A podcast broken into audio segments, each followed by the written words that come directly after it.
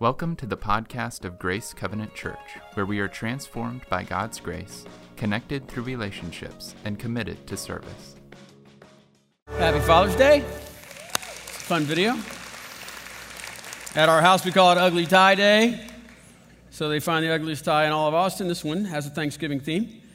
Um, they look, they dumpster dive, they go to thrift store. Uh, Brett, I think this is yours, isn't it? This is your car? I think the worst part about this tie is I had a shirt that matched it perfectly, so. I had a, I had a pretty good, I had a, I'd say I had a great, good sermon this week. Uh, did all my homework, did the research, and then on Wednesday, I heard a great sermon on this passage. We're in Daniel chapter three, and and I remembered back uh, when I was in graduate school, uh, someone asked our preaching instructor, you know, hey, is it okay to use other people's stuff? And he said, listen, son, there's a war out there, and we're all short on ammo. And if somebody else's bullet fits in your gun, you shoot it. So here's a fifty caliber round coming at you from John Ortberg. This is good stuff. Let me give you the context of D- Daniel chapter three. We're in a book about thriving in a crazy world, and this story is crazy. It starts off with this celebration and dedication to our allegiance to Nebuchadnezzar and his God of the week. Okay, that's the that's the context here. Everybody's going to be there, especially the V I Ps on the V I P deck. Okay, so here's the story in chapter one, chapter three, verse one. King Nebuchadnezzar made a golden statue whose height was about ninety feet tall and whose width was nine feet. And he set it upon a plain in Dura in the province of Babylon. Okay, these are all the V I B people, okay? And then the king Nebuchadnezzar sent for all the satraps, the prefects, the governors, the counselors, the treasurers, the justices, the magistrates, and all of the officials in the province to assemble and to come to the dedication of the statue that the king Nebuchadnezzar had set up. Okay, those, that's the V I P tent. Everybody else is there, by the way, okay? They're all, they're all there. So verse three, we'll repeat it again. So people do what they're told. So the satraps and the prefects and the governor and the counselors and the treasurers and the justice and the magistrates and all of the officials in the province is assembled for the dedication of the statue the king Nebuchadnezzar had set up. And when they were when they were all standing before the statue that Nebuchadnezzar had come up, they had this herald who shouted out to everyone, now listen, because this is the new command, okay? All of the people in all the nations in all of the languages. When we start this music, everyone will bow down and worship at the idol that King Nebuchadnezzar has made. If anyone does not fall down and worship this idol that the King Nebuchadnezzar has made, then you will immediately be thrown in a furnace of blazing fire. Start the music. And they did.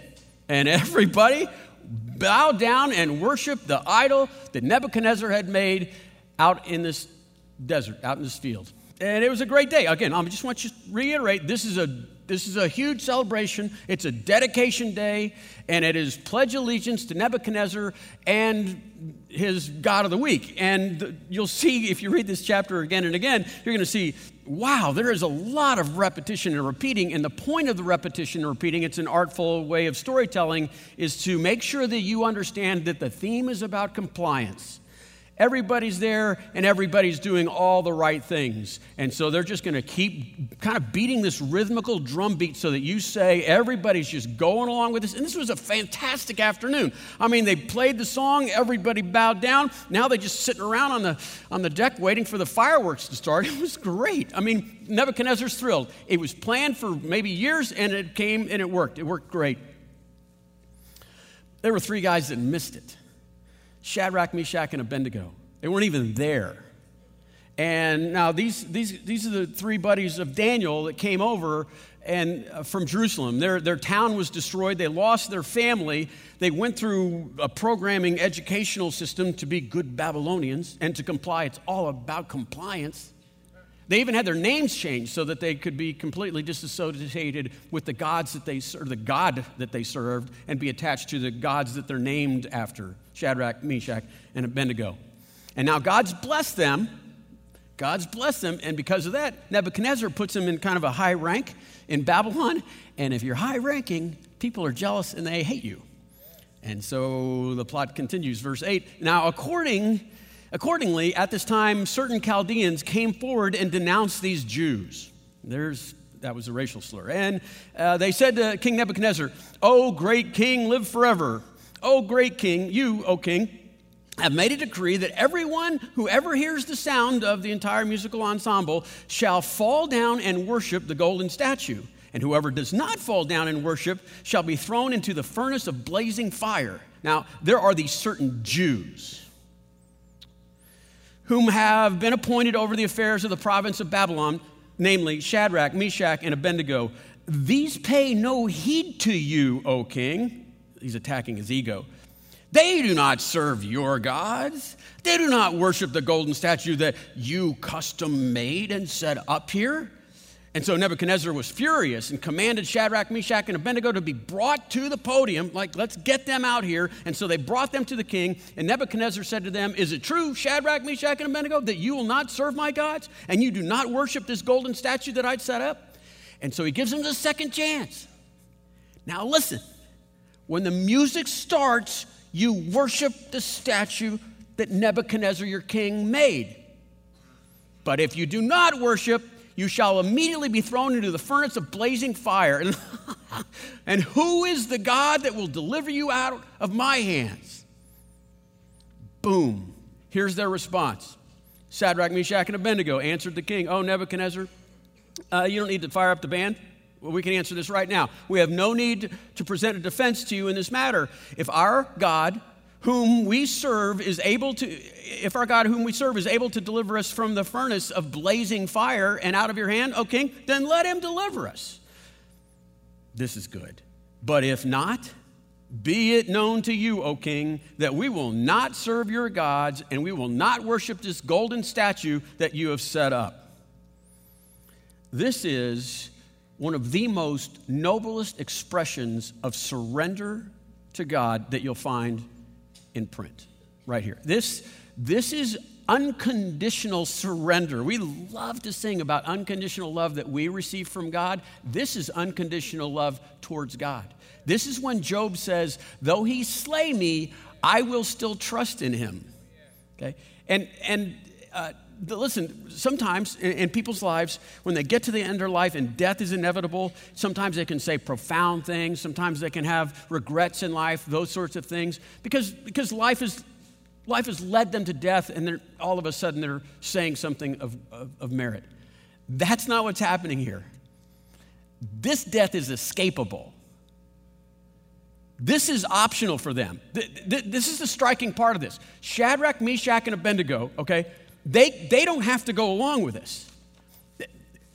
They just bend their knee and this nightmare's over. They say the word and they maintain their power and their statue and their respect. That's all they have to do. If they go, if they don't, unimaginable pain that ends up in death. And, and, and this is, this is what Nebuchadnezzar is saying out there. Choose. Choose. Life or death. Now, when we've been talking about this series in Daniel, and we've named it Thrive, because here's the thing. We don't want to survive in a difficult, hostile culture. We don't want to live in a difficult, hostile culture. We want to thrive in a difficult and hostile culture. And here's how. Remember the theme. You don't need a greater faith. You need a greater God. And this, what's happening here, is an expression of ordinary people with little bitty faith in a great big God. Oh, he is able, and if he doesn't, oh, he's able.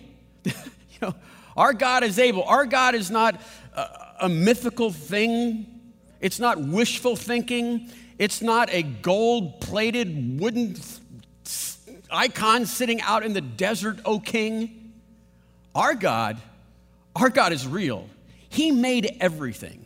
He, he is above time and space and history. He rules the nations. It's all his. Oh, our, our God is able. He is able to save. But if he doesn't, but if he doesn't, they don't serve God because what, what? because of what they can get out of it. They worship God because of who he is. They trust God because he's worth it. That's it. They trust God because he's worth it. And because of that faith in the bigness of how great God is, that's, that's what we need to have to thrive. Now, right there in that sentence, in that phrase, and what they did, that's the key to courage that leads to freedom. Watch this. Be careful. Listen, that what they're doing right now is the key to courage and to freedom. This is what I was so excited last week to talk to you about, okay? Here, here's why they're able to say what they said. Because somewhere along the journey from Jerusalem up and around the Fertile Crescent to Babylon, they resolved within their hearts they would not defile the, their souls. They would go this far, but no further. And, and, and when the, they decided that, those boys became men. And so in chapter one, they would not eat the food because that would defile not their body but their soul. And now here we are in chapter three, they're just, they're doing it again. The point, here's, here, let me, in a phrase, we won't go past this point. Or what? Or what? Well, they'll kill us. Well, let's talk through that. And they did. And they said, fine. When that day comes, fine. They're already dead. That's the key. That's where you get courage, and that courage leads to freedom. They're already dead. They made that choice. They resolved within their hearts to die already. There's a phrase for that in the New Testament. It's called born again, born from above. Now, the hard part is you have to die to be born again. That's where people get hicked up on that, all right? But but the idea of, of a true salvation experience is that you are dead and then you are raised. If you haven't died, you're clinging to stuff. Now, I'm going to show you a couple verses that are fairly common to people, and some lot, many people have memorized these. These are not these are not self-sacrificing dramatic verses. These are statements of fact that you're already dead. And now you can move on and be free. Here's one, Galatians two twenty. I've been crucified with Christ. That sounds like a dead guy. I've been crucified with Christ. I no longer live. And so now Christ lives in me, and the life I live in the body, I can live by faith of the Son of God who loved me and gave himself up for me. That's our journey from Jerusalem to Babylon. I've been crucified with Christ. And so now I can, I can enjoy the freedom of life without fear. Here's another one. Here's another famous passage, right? Romans chapter twelve. Therefore, I urge you, brothers and sisters, in view of God's mercy, okay, offer your bodies as living and holy sacrifices. Sacrifices are known for being dead. We're going to be a living sacrifice, so we're going to have to stay kind of dead. Holy and pleasing to God, it is your true and proper worship. It's actually the word for true and proper there. It's your reasonable act of worship. This is the key. This is the key to courage. This is how they are able to stand up to this threat, and this is how they're so free. If you're dead, you, you can't be killed. If you don't have anything, nothing can be taken away. So if you're, if what motivates you is you're afraid, if you're afraid to be alone, right? You're just really, you're afraid to ever be alone. Well, what if you crucified that? What if it died? Then you'll never be lonely. What if, what if you're consumed with your reputation? But what if you killed it and put it where it belongs, on some altar somewhere? Then you would be free to live, wouldn't you? Some of you almost, you know, just are afraid to ever be embarrassed. And so you live safe. You live safe and compliant. What if you killed that? And then you could be free and you could have fun. I'm Some, I mean, listen. Some, sometimes a lot of life is nothing more than junior high in a in a in a repeating cycle, right? I mean, we just want to be liked, and we want to be maybe with the with the inner circle, the cool kids. But if you crucify that, okay, if it's if it's if it's a living sacrifice over here, then you can walk into any party and say, "I can leave. I don't have to stay here. Five minutes, I'm in and I'm out. I don't have to be part of this club. I don't need to be part of this team. I don't have to have this kind of career path. I won't sell my soul because my soul belongs to someone." You see, Listen, dead men can't lose. Dead men can't lose. That's why these men, Shadrach, Meshach, and Abednego, they are in the winner's circle because they can't lose. So let me just go back to the story. That's, that's kind of the, that's what's motivating them. That's how they have stuff that we think we don't have, but we do. It's the size of their God, and they've, just, they've, killed, they've killed their ego. They resolved in their heart. Now, in the story, it's funny. Watch, watch how, like, it's almost like the bulletin, the flyer, the, the, the, the, the outline of the service. It was a, a commencement celebration to the new, you know, idol that we will worship. It is a dedication service to our pledging allegiance to Nebuchadnezzar and his newest God. Well, at this point, everybody is still there, and Nebuchadnezzar has been humiliated in front of everyone and on the V I P stage. So now we're going to kind of tear up our old uh, outline and bulletin, and now it's become a ceremony to learn that you never mess with Nebuchadnezzar. That's what we're going to see now. Look at verse nineteen. He says, Nebuchadnezzar was so filled with rage against Shadrach, Meshach, and Abednego that his face became distorted. You know, I mean, he's like, he's being, he's twisted, he's been twisting. You know, he's like, he's absolutely going insane. He gave those guys another chance. He liked them. He, remember in the other verses, he said, okay, look, we're just going to play this song, and then you're going to do, I know you were just late. That's okay. But now, and then they said, oh, we're not going to do this. We are absolutely not going to do this. And so their unshakable faith snaps this guy, and he's gone crazy. And so then it says, turn up the furnace of blazing fire seven times. That's a figure of speech to let's make the walls white hot. I want this thing to cook.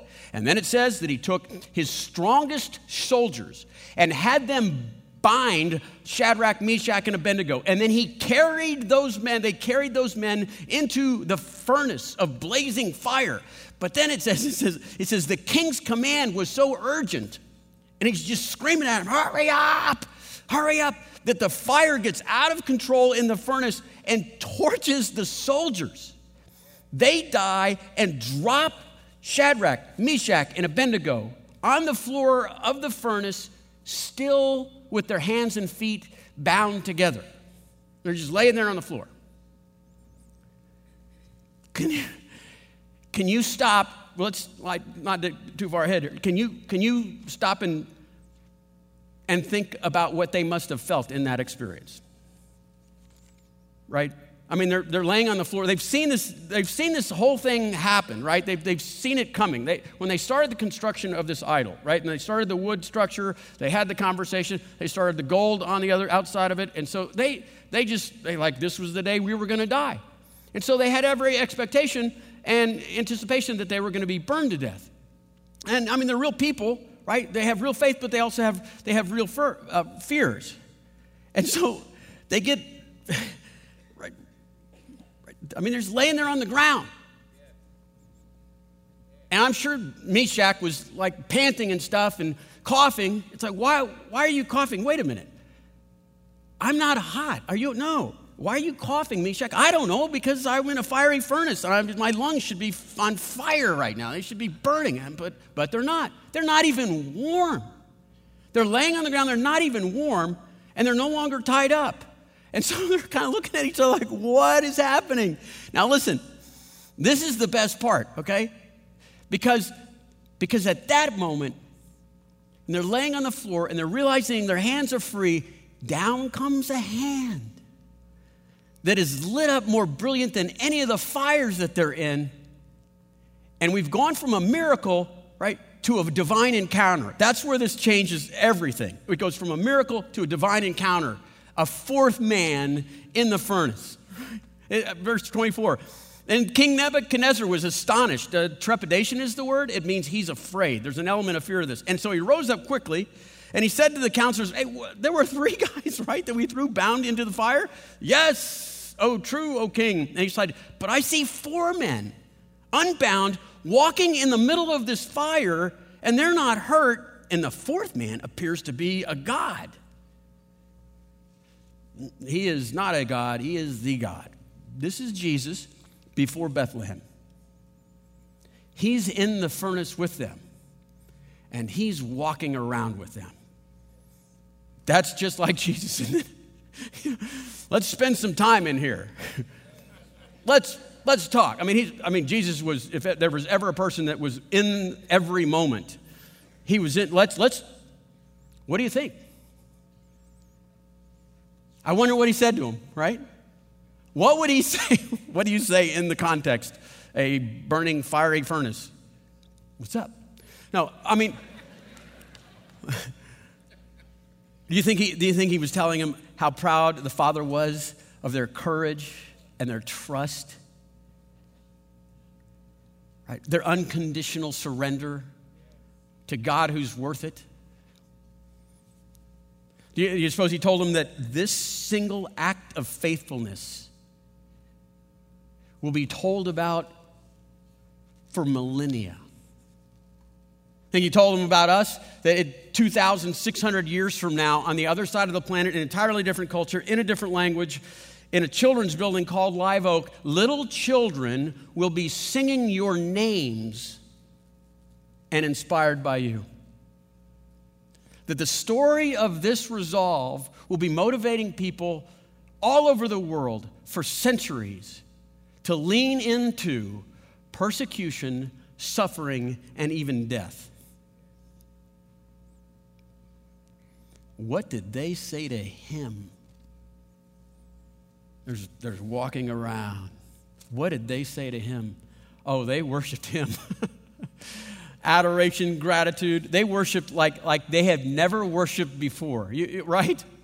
And what's funny is, I mean, when you think about it, um, they resolved in their heart not to worship that day, right? I mean, they were pulled out of bed. I'm not worshiping today, right? We're all in this, right? Not, I'm not going to worship. The last thing I'm going to do is worship. They get thrown into the fire, right? Their hands, they get, they look into his face.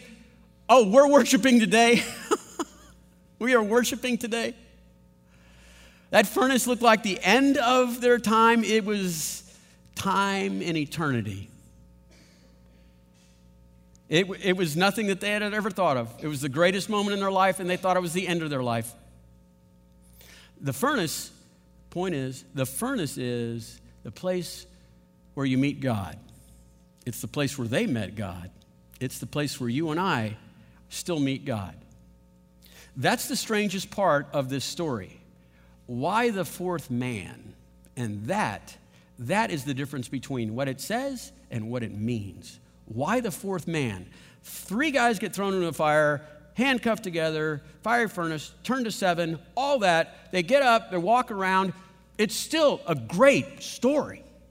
Wonderful miracle. Nebuchadnezzar's still going to freak out and change everything in his view of Shadrach, Meshach, and Abednego and the God that they serve. So it's not necessary unless there's some other lesson in it. And this is the lesson. This is what we're supposed to learn from this Jesus showing up in this furnace of blazing fire, that sometimes Jesus or the Lord will send, save you from a furnace, and sometimes he will save you in the furnace. These men were hoping that God would save them from the furnace. That was not the plan this day. It was that he would send them, save them, and meet them in the furnace. He would meet them in the furnace. And you know what? God is still sending out invitations. Jesus is saying, come and meet me in the furnace. And we will pray that we'll want him to save us from it.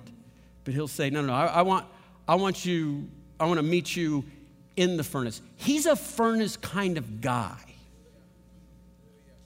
He's a furnace kind of guy.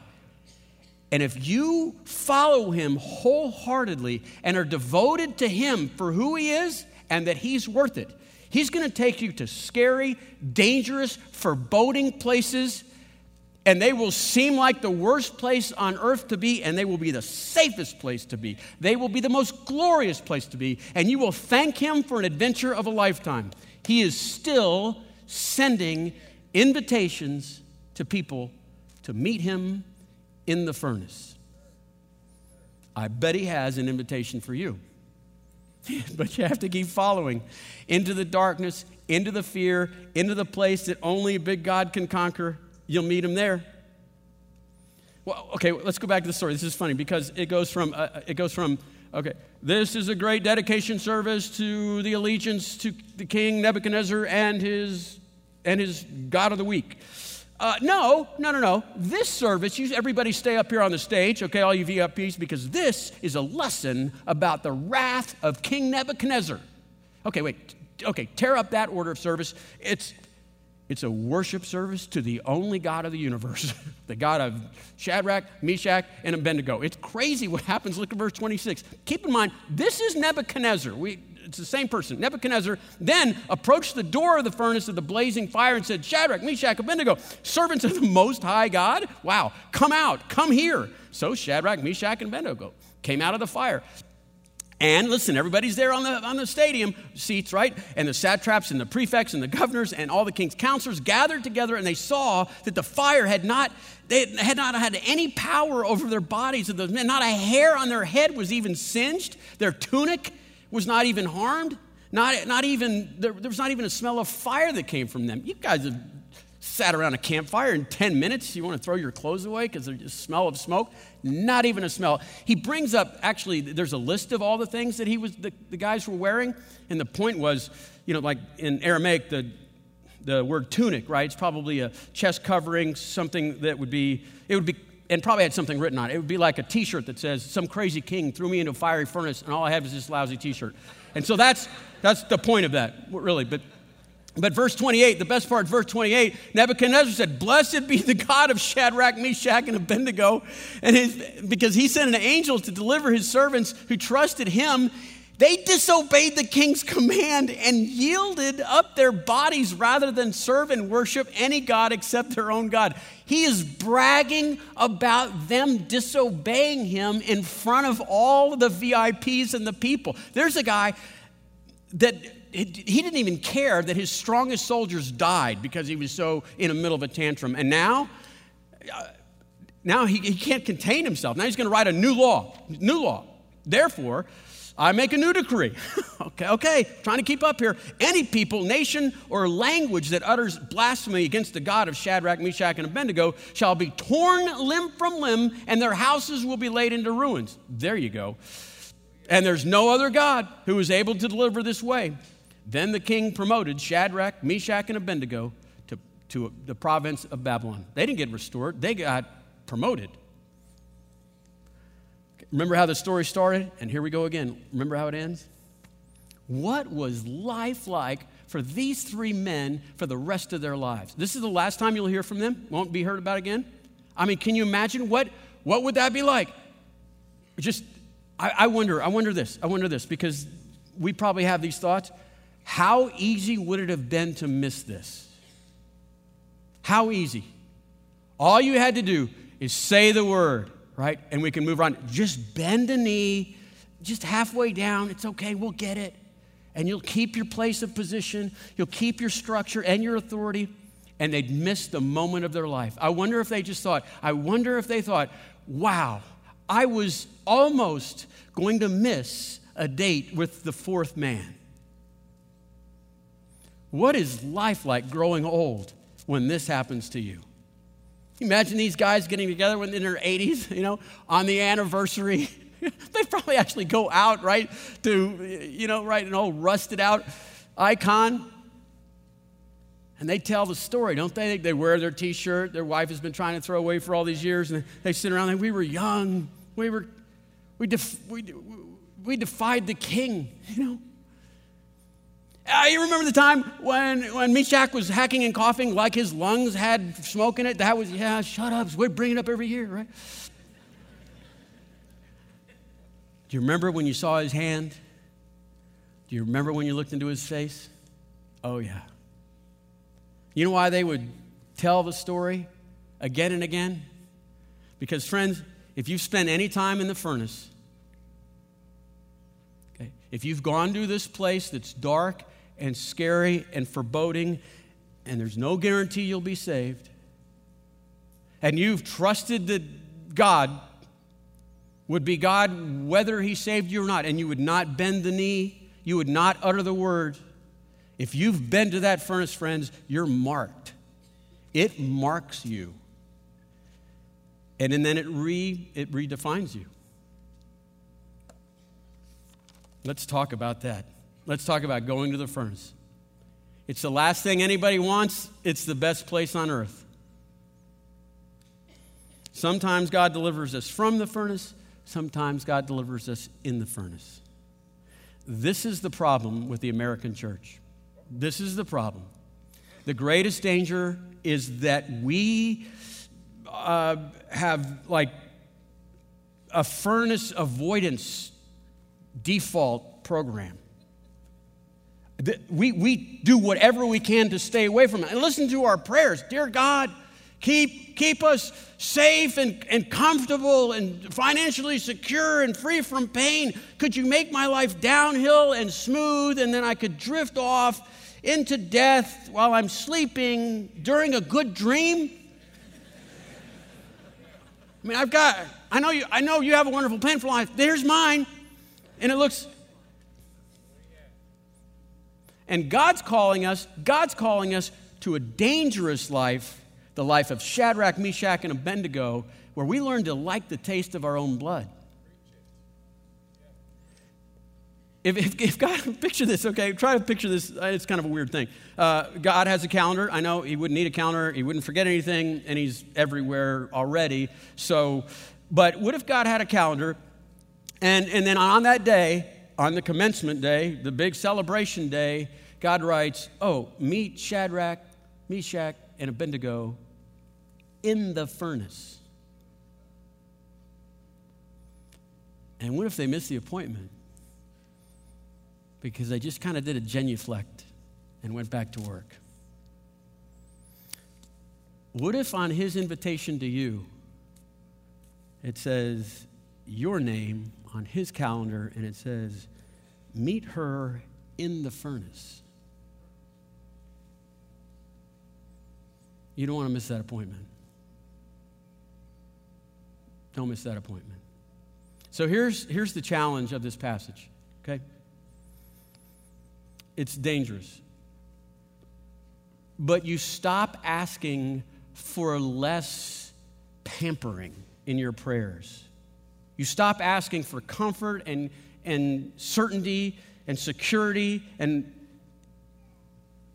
an admirable reputation, and you and you say instead, I want to do what God wants, and I want to go anywhere he wants. I mean, the human soul, friends, it's made in the image of God. It is meant for so much greater things, and we are we are ships at sail built for speed, but we keep on picking up barnacles, you know? On the way, it's slowing us down. We stu- we're studying this book to say, man, there's got to be more to life. There's got to be more to God. He has to be bigger than this. And and and we have to pray that. We have to pray this. Okay, pray the negative thing. God, heal me from my addictions of fear and comfort and security and significance, and put me in a place where I can show myself and, and other people the greatness of who you are and what you can do. And if you don't, you're still worth it. I will obey because you're worth it. I mean, you could show up, you know, at work. I know it's easy to pray at work because, I mean, I, I people come to me all the time and they say, you know, I, can you pray that I could get a better place to work? I, I work with fallen, difficult, cranky, miserable people. And I go, yeah, me too, you know. And they say that about me. So what if maybe, maybe that's where he's going to meet you, and maybe you're supposed to learn discretion and, and love and tolerance and, you know, how to, how to, how to know when to speak and when not to. Maybe God's calling you to a furnace of service, to take you to a place where you can use your gifts in ways that scare you, that scare you. The, the furnace could be in, in, in that context of serving the poor in some way. Personally, for me, my experience was in generosity. Generosity, just giving, okay? I mean, I was afraid. My idol was financial security, and that's that's a great idol because it's the idol that keeps you giving, you know? You can always have more in the bank, right? You're never safe enough. And uh, truth be told, I married someone that took me into the furnace, so I was holding her hand. But And let me tell you how it ended, okay? That's a better story. But when, listen, friends, that owned me. I feared that. It motivated my choices, and then I killed it. And I went from a non-giving person to a person that gave out of duty because I was told to and he's worth it, to a generous giver. And the goal is, is the only way our finances make sense is if there's a God in heaven, if he chooses. And now I'm free. I was crucified with Christ. Look, I, honestly, we bag everybody up. We go out, you know, on three sixty, one eighty-three, right there at the peak of that hill, and we and somebody builds a giant gold statue, right? And we're going to all meet there, and we're supposed to bow down and worship that. And when the music starts, get on your knees. There's no one that's going to do that. I mean, I, you guys are great. You're not going to real, you know, right? But here's the thing, friends. In this culture, in this time, in this country, the golden statue is comfort. The golden statue is safety. The golden statue is ease and security and reputation. And we'll bow, we'll bow to that. We'll pay homage to that. Can you think of anybody that made the Hall of Fame in Hebrews chapter eleven that didn't suffer? How do you become a hero? You take a punch. When did Jesus say, I'm God and I have a wonderful plan for your life? You're going to love it, okay? Steady job, a mate that always says you're right, you know, uh, living happily ever after. Did he say? He never said that. He said, you follow me and you will be on an adventure. And you'll be introduced to a God that is spellbinding and will uh, is unimaginable. And you will have outrageous joy. And you will get into trouble. You will get into trouble. And since that invitation that he said meant two thousand years ago, I'll meet you in the furnace, people have been following him into that furnace. And his disciples, they followed him, right, into sacrificial giving, into his definition of what real community was, right, and his love for the church. They followed him into suffering. They followed him even into death. We are here today in this room, in this pampered, air-conditioned, climate-controlled worship center that is beautiful. No apologies. But we're here because people over the years have made a decision on their day to go into that furnace. Today's your day. Today's my day. Shadrach, Meshach, and Abednego, they had their day. Daniel had his day. Paul, Peter, they had their day. This is our day. This is our day.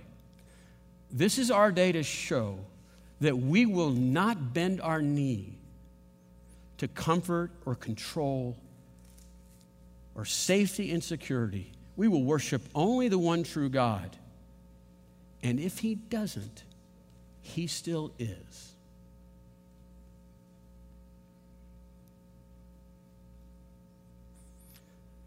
Though I walk through the valley of the shadow of death, you are watching? No, you are there. Why? That's where he hangs out.